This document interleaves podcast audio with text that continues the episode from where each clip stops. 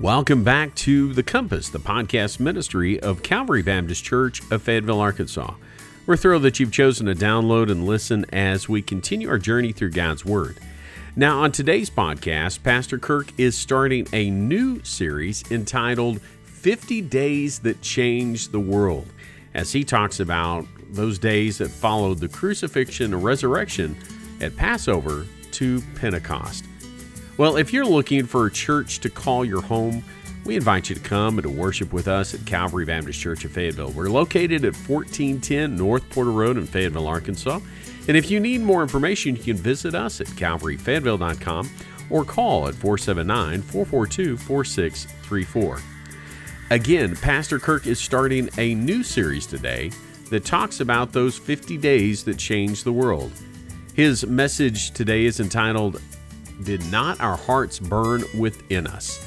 And is taken from Luke chapter 24, verses 13 through 35 and verses 44 through 48. Let's listen together. Have you ever noticed how our, our calendars seem to uh, regulate and calibrate our lives today? Not just our work schedules and school schedules, which certainly keep us busy enough but even the holidays that we recognize. And in fact, we have those holidays we've all grown up with that we know, that we remember, that we celebrate from year to year. But uh, it seems like nowadays there is a special day for almost everything and almost everyone. Just a couple of weeks ago, we celebrated uh, one of the greatest days, I believe, the greatest holiday that we have to uh, enjoy and experience, and that is Resurrection Sunday, or as we more commonly know it as, as Easter. But we have religious holidays, national holidays, school holidays, and so on. And next week, we have another one of those as we come to Mother's Day. And then before that month, or this month now, May 1st is out, we will have Memorial Day. And then before you know it, it'll be Father's Day. And then it'll be Independence Day. Then it'll be Labor Day. And the summer will be over and back to school. We live sometimes from holiday to holiday to holiday. These large and small uh, or less recognized days tend to calibrate and regulate our lives at best, or at least they mark the passing of the seasons and of the years. Well, it, it's no surprise to us, and, any student of the Bible is aware of this, at least a little bit, uh, that there were special holidays in the Jewish experience as well, even, even today. Uh, but especially in Bible times, there were uh, some very specific holidays, uh, and maybe that's not the right word for it. Um, specifically, there were some feast days that God, in the book of Leviticus, way back in the Old Testament, gave to his people as spiritual markers in their lives. Now, if you have uh, the worship guide there close by and look on the inside, uh, we have a little illustration showing uh, seven of these feast days and, and, their relationship to one another. And if you'll look at that, you'll see that there were four of these feast days, these holidays, that were recognized in the spring of the year and there were three uh, that are acknowledged in the fall of the year. Those spring holidays are Passover, unleavened bread, first fruits, and then Pentecost. Those first three, Passover, unleavened bread, or uh, unleavened bread, and first fruits, actually were so close together they were almost inseparable. Those acknowledgments of those days took place within the space of about three or four days. And they had great significance. They were not just days to get off work or to change your normal behavior, uh, but they had great significance to the people. But even the people celebrating them in the Old Testament didn't fully appreciate what they were pointing towards. And in fact, even before uh, these feasts, the Lord in Leviticus chapter 23 said the main day that you need to remember is the Sabbath day every week. And so he, uh, he gave them these days. They were markers of time. They pointed towards some things. They celebrated some things. But I want you to notice that those first four, those spring holidays, were all fulfilled already in Jesus' first coming to earth. The things that they was pointing towards were fulfilled in Christ's coming. The fall holidays, the Feast of Trumpets, the Day of Atonement, and the Feast of Tabernacles are still something anticipated. They will not be completely fulfilled in Christ until He comes again. And so, between those first four and those next three, we live in the church age. We live in the time uh, between the close of the Old, uh, the New Testament, and the time of the second coming of Christ, and that's where we all are right now. We live in the already fulfilled and the not yet. I'm not sure if it's, yeah, it's there on the, on the screen. The spring holidays of Passover, unleavened bread, first fruits, and Pentecost pointed towards Christ's first coming. And then the uh, fall uh, feast of trumpets, Day of Atonement, tabernacles point towards his second coming. You can read more about those feasts in the book of Leviticus. Uh, but to be very honest, I know what we tend to do because I do too we get to some of that portion of Scripture as we read through the Bible, and we get into a lot of that stuff in Leviticus, and man, our eyes just kind of glass over, and we wonder, Lord, why are you telling us this? Why such detail and such, it seems like at times, uh, unimportant details, but that all had a purpose. We'll not go into these feasts anymore, but you'll know that Jesus was crucified around the time of the Passover, right? Around the time of the Passover. And uh, that Passover marked the, the blood on the doorpost of the Jews. Remember when they were in uh, Egyptian bondage? And it kept them safe when the Lord passed through the land. It kept their firstborn safe. But the blood on the doorpost and the lintel also made the sign of a cross. That even then, it was the cross that was anticipated. Unleavened bread was about purity. You see, uh, leaven always in Scripture represents sin and how it permeates our whole being. But unleavened bread was the bread of haste, that they didn't have time to wait for their bread to, to rise as they left Egyptian bondage. But it also symbolizes purity. Uh, and Jesus was a pure sacrifice. The first fruits if you remember, uh, Jesus was the first fruits of the resurrection. And the first fruits came three days after Passover, after the death of Christ.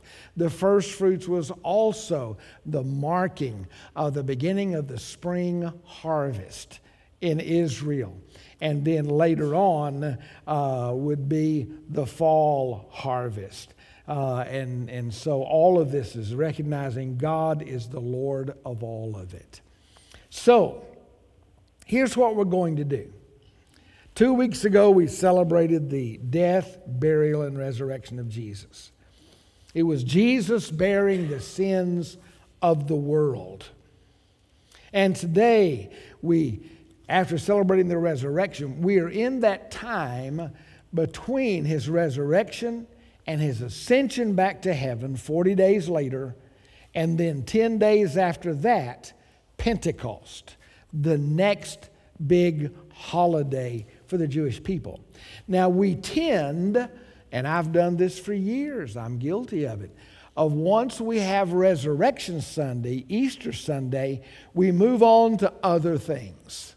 But what I want us to do in these next few weeks leading up to Pentecost Sunday, which is the first Sunday of the month of June, I want us to focus on what was taking place with Jesus and his disciples during those 40 days and then the other 10 days getting to Pentecost.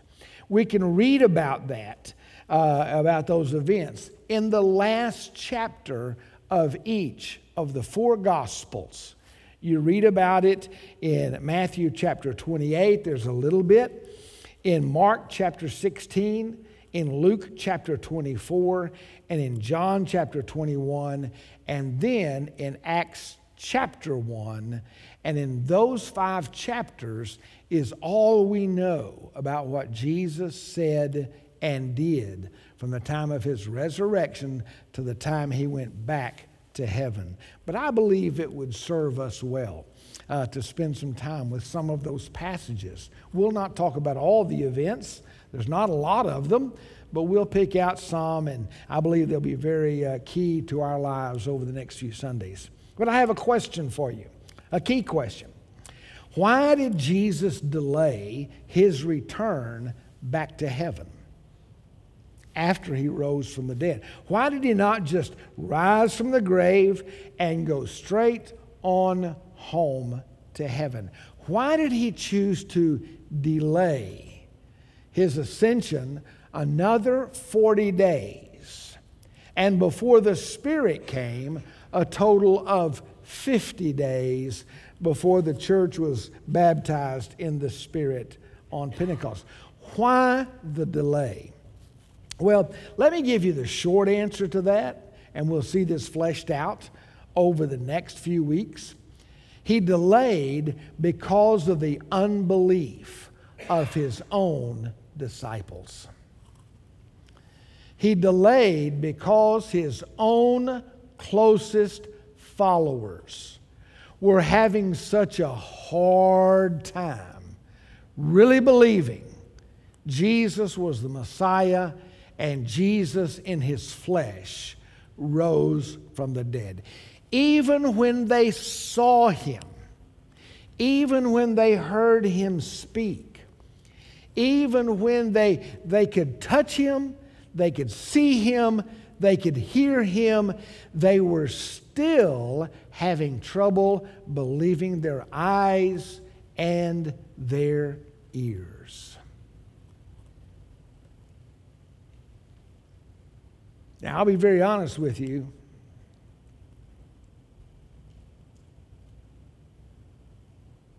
I don't understand that. That seems so hard to grasp.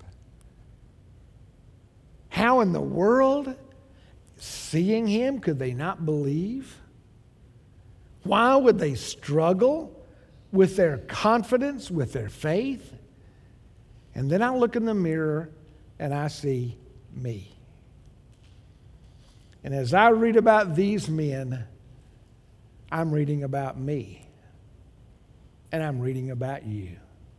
Because we too are so often so slow to believe all that the Lord has said to us. We are so foolish that we chase after the world. We chase after the wind, trying to, to get what this life has to offer to us when God offers to us something so much better in His Son, Jesus Christ. Well, one of those events, one of those uh, occasions, actually took place on Easter afternoon, if you want to call it that. It took place on the Sunday afternoon, early evening of the resurrection. It's one of my favorite stories in the Gospels. I just love it. It's only mentioned in one other uh, of the gospel writers. Uh, Mark uh, devotes two verses, basically, to these guys, but Luke gives us a rather lengthy reading.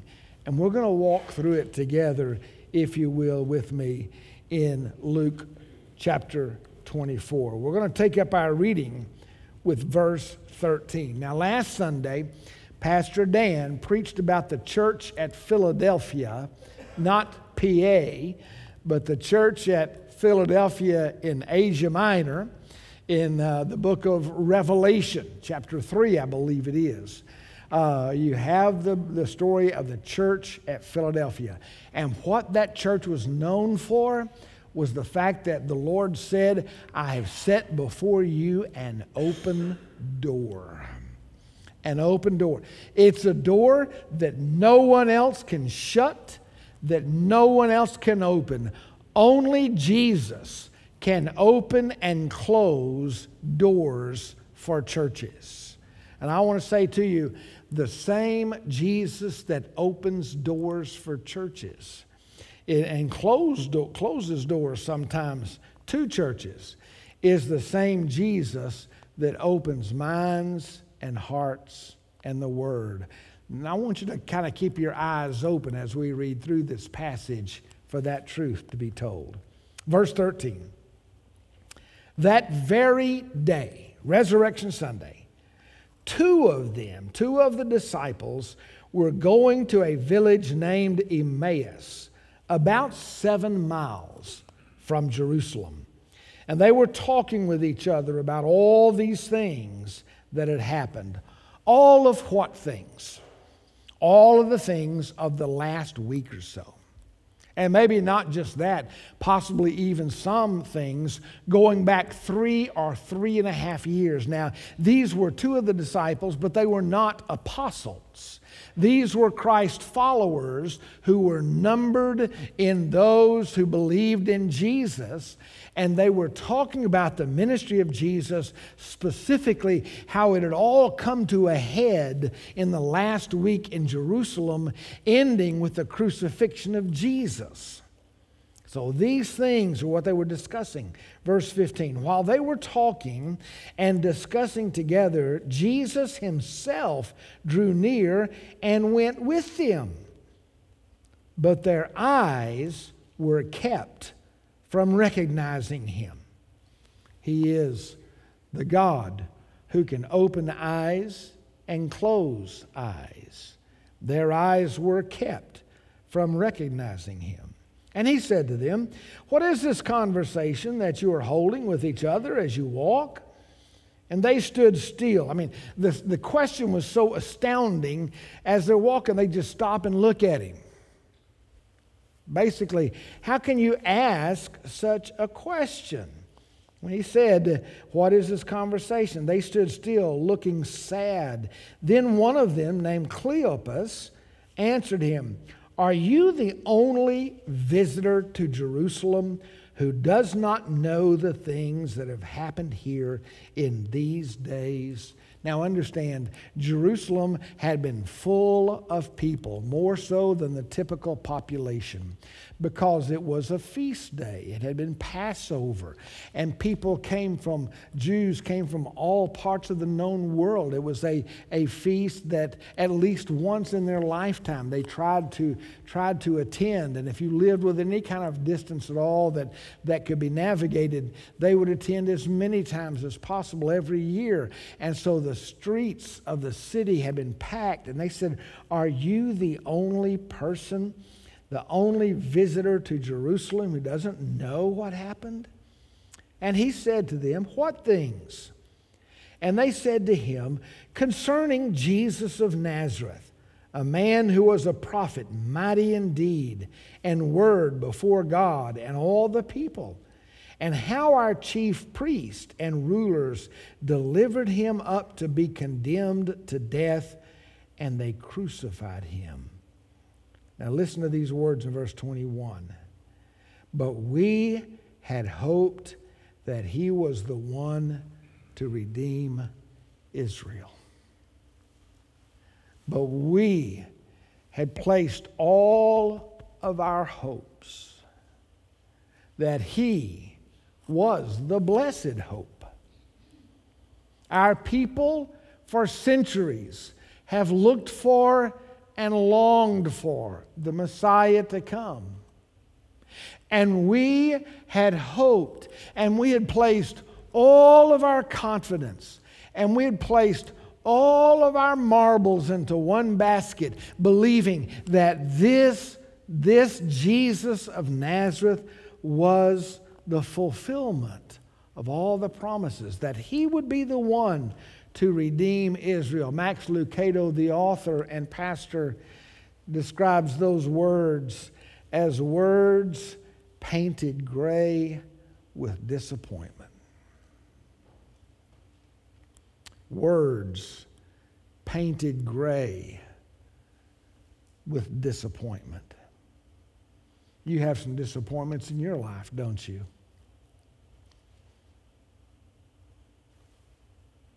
It's the lot of being human, is it not? Things that didn't turn out the way that you thought they were going to turn out.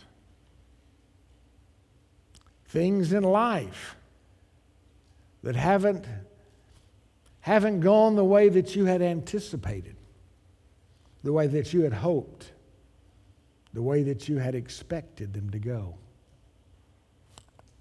It was supposed to be different than this. That's what these men were saying. Words painted gray with disappointment. We utter those words on a regular basis in our lives. Although we're not always cognizant, we're not always fully aware of the sadness that we express, the disappointments we express. Oh, let's continue in verse 21. We had hoped that he was the one to redeem Israel. Yes, and besides all this, it is now the third day since these things happened. Moreover, some women of our company amazed us. They were at the tomb early in the morning and when they did not find his body, they came back saying that they had even seen a vision of angels who said that he was alive. Some of those who were with us went to the tomb, specifically Peter and John, had a foot race to the tomb. And when they got there, they found it just as the women had said, but him they did not see. And he, Jesus, said to them, O foolish ones, and slow of heart to believe all that the prophets have spoken. Was it not necessary that the Christ should suffer these things and enter into his glory? And beginning with Moses, remember, that's the scripture they had. They didn't have the Gospels, they were not yet written. And beginning with Moses and all the prophets, he interpreted to them in all the scriptures the things concerning himself. Have you ever seen the books, the kids' books that you open up, and here's this busy scene of hundreds of people working and doing. And the question is, where's Waldo? I just love those books. They're kind of illustrated on my level. You know, draw me a picture. I love trying to find Waldo with his glasses and his red and white striped shirt in the middle uh, of a thousand Egyptians building pyramids. That's so much fun. Where's Waldo? But understand for people in Jesus' day, the Old Testament scriptures were kind of a where's Waldo. Only it wasn't Waldo, it's where's Jesus? Where's Jesus? In the Old Testament. You see, they just couldn't seem to find him very clearly. They had stumbled over him, they couldn't recognize him, they didn't understand fully that, that the Passover lamb was Jesus, that the water from the rock in the wilderness was Jesus. That the ark that kept Noah and his family and the animals above the flood was the ark of Jesus. They didn't recognize all these different uh, uh, revealings of Jesus in the Old Testament, some of them by example, some of them by illustration, some of them actually pre incarnate uh, expressions of Jesus. As Jacob wrestled with the angel in the wilderness, it was Jesus he was wrestling with. And so, for these two disciples who were so confused, who had lost all hope, who had lost all confidence, who had lost all reason for living, and who were so reluctant to hang on to, to the testimony of these women who said that the grave was empty, that Jesus had been resurrected. Remember, when they went back to the disciples with those words, the disciples said, or uh, the scripture says, they believed it was just idle words. Women. Women talking too much. Now, don't get mad at me. They said it. I'm just quoting them for you. And so reluctant to, to hang on to the idea of a resurrection. And so, what did Jesus do? He said, Oh, foolish ones, slow of heart to. You know what foolish means there? It means inconsiderate, unintelligent, and unwise. Slow of heart, meaning slow of understanding. It means to be heavy minded. Does your brain ever just feel heavy, sluggish? It's another word for stupid. In other words, Jesus said to them, You intelligent, unintelligent, stupid guys.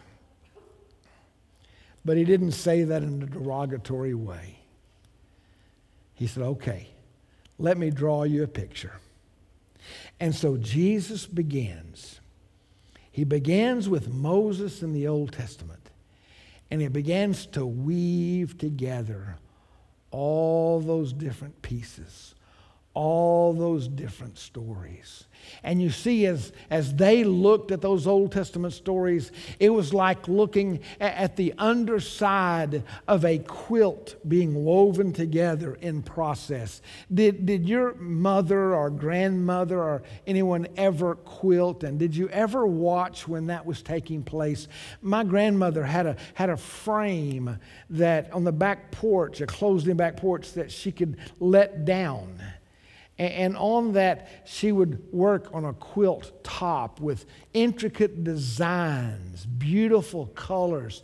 But if you got underneath it, and looked up, all you see are threads. All you see are things that, that don't make any sense. It looks like a tangled web of nonsense. And that's what the Old Testament looked like to these people in Jesus' day, even Jesus' followers. He had shed some light during the course of his ministry, but they still had not gotten it.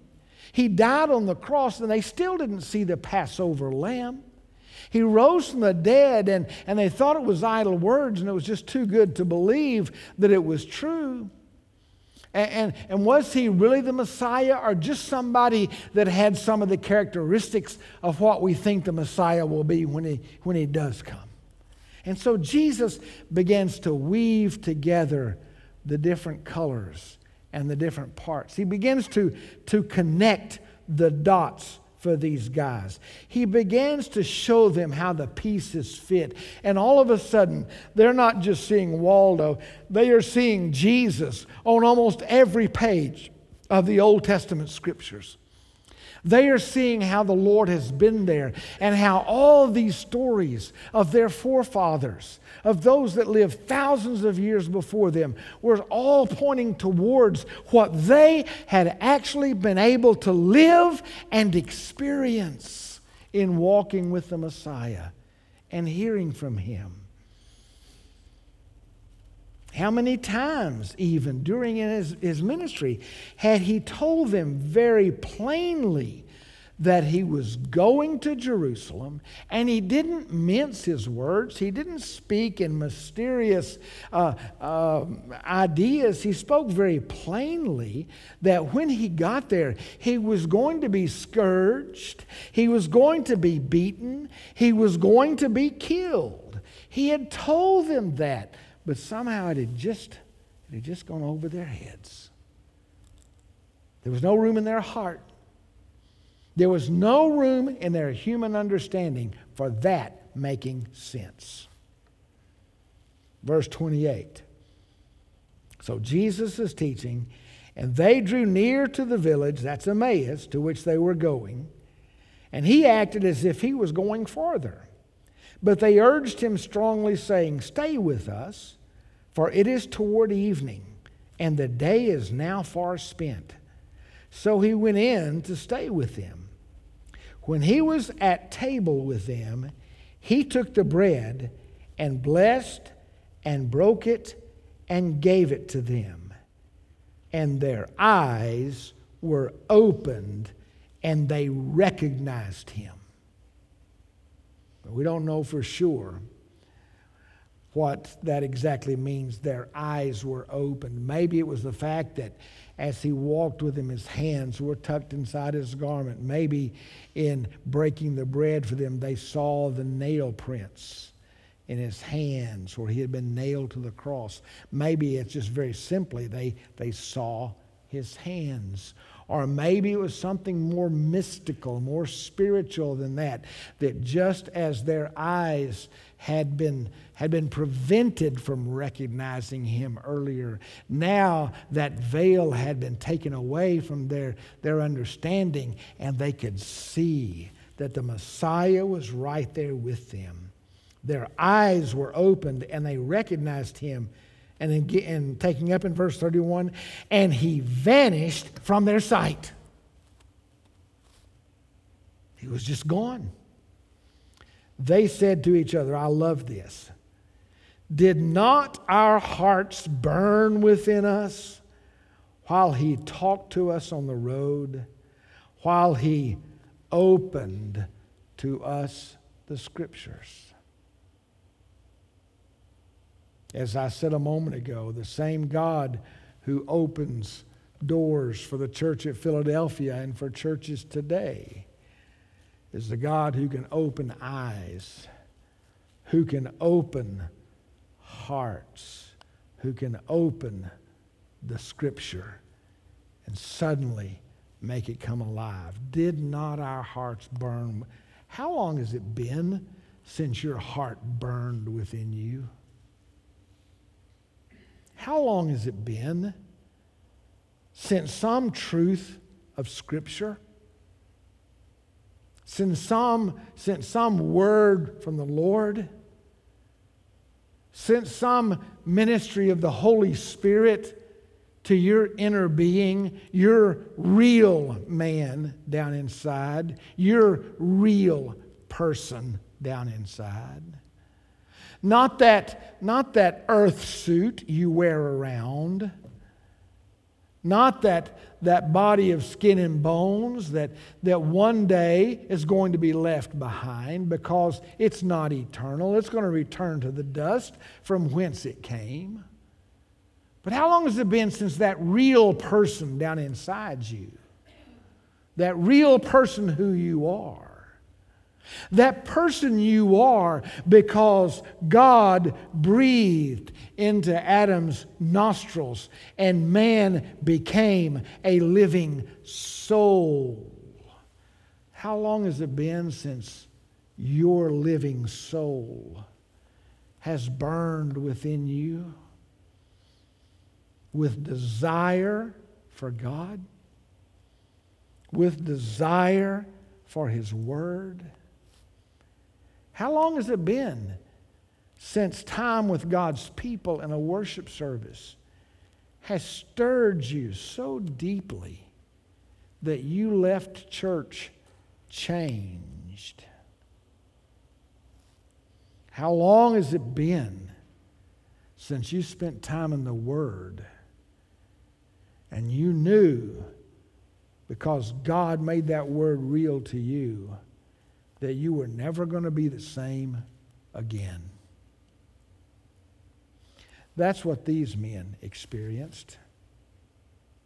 And, dear friends, dear church family, is what we so desperately need today.